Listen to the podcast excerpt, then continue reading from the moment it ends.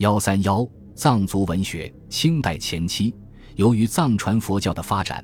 影响着藏族文化领域中的各个方面。这一时期的文学在一定程度上刻有藏传佛教的烙印。清前期藏族文学除传记文学外，诗歌占有重要地位。自十一世纪以来，流传于藏族民间的《格萨尔王传》英雄史诗。是享誉国内外文坛的一部思想性和艺术性极高的民间文学巨著，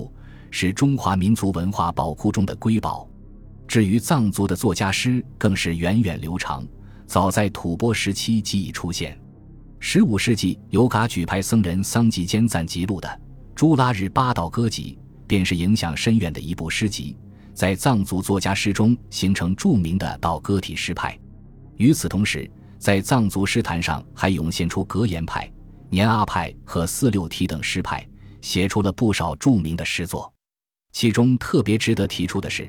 十七世纪末六世达赖仓央嘉措写出的四六体名诗《仓央嘉措情歌集》，以清新明快的语言，表述了真挚纯洁的爱情，开创了西藏作家诗坛上的新诗风。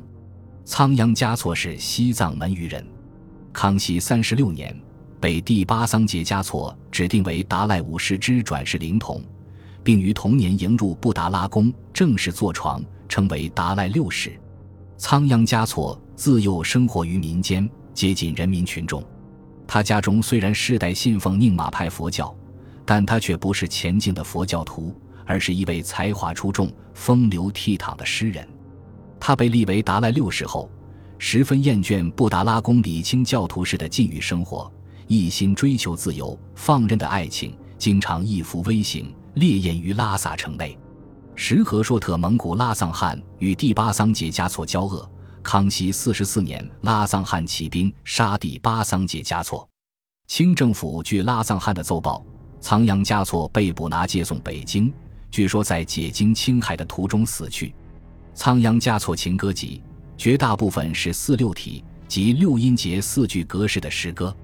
其内容多写男女爱情，讥讽佛教清规戒律与封建农奴制的束缚，表现出诗人对爱情的真挚追求与自由向往。因而，他的诗歌集是一部反映人民愿望的现实主义作品。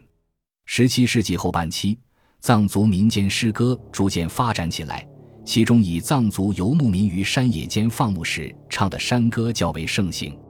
这种山歌，其歌词长短不一。是牧民们优美的口头文学，属于西藏民歌的鲁体形式。西藏民歌除鲁体形式之外，还有斜体民歌，它是由鲁体民歌发展而来的。上述《仓央嘉措情歌集》就是运用四句六音节的斜体形式写成的。而仓央嘉措情歌的广泛流传，对斜体民歌的繁荣与发展起了一定的促进作用。西藏流传的民间故事。也是藏族悠久文学的重要组成部分。民间故事分口头流传的与书面记录的两类，其中书面故事、广语的故事长期流传于民间。这部故事颂扬了人们之间的友爱互助精神，抒发了人们对邪恶统治的不满与反抗思想，是一部颇有积极意义的民间文学作品。在小说创作上，自十四世纪以后。在藏族作家的文学作品中呈现出繁荣景象，相继出现了剧本小说、长篇小说与寓言小说多种形式的作品。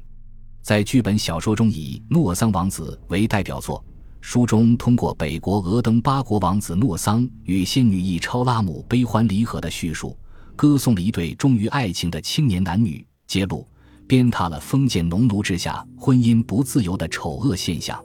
在长篇小说中，熏怒达美和正晚达哇是当时的两部优秀作品，前者是由《波罗奈传》作者多卡夏仲、策人旺杰所写，描写某国王子熏怒达美与另一邦国公主伊文玛为反抗封建包办婚姻与争取美好爱情生活而经历的种种磨难，以及最后一起出走修行得道的故事。后者是十八世纪西藏达普寺第四代活佛罗桑登白坚赞所作。书中叙述某国王子被奸臣陷害后，被神鸟所救，取名为正晚达哇，并得受静修之法，一生于林中为鸟兽说法而终成正果。寓言小说《候鸟的故事》则是一部以动物寓言形式出现的文学作品。小说以生动活泼语言描述某山的猴子侵扰娘和平生活而引起神鸟白松鹤与猴子交涉的故事，情节曲折，引人入胜，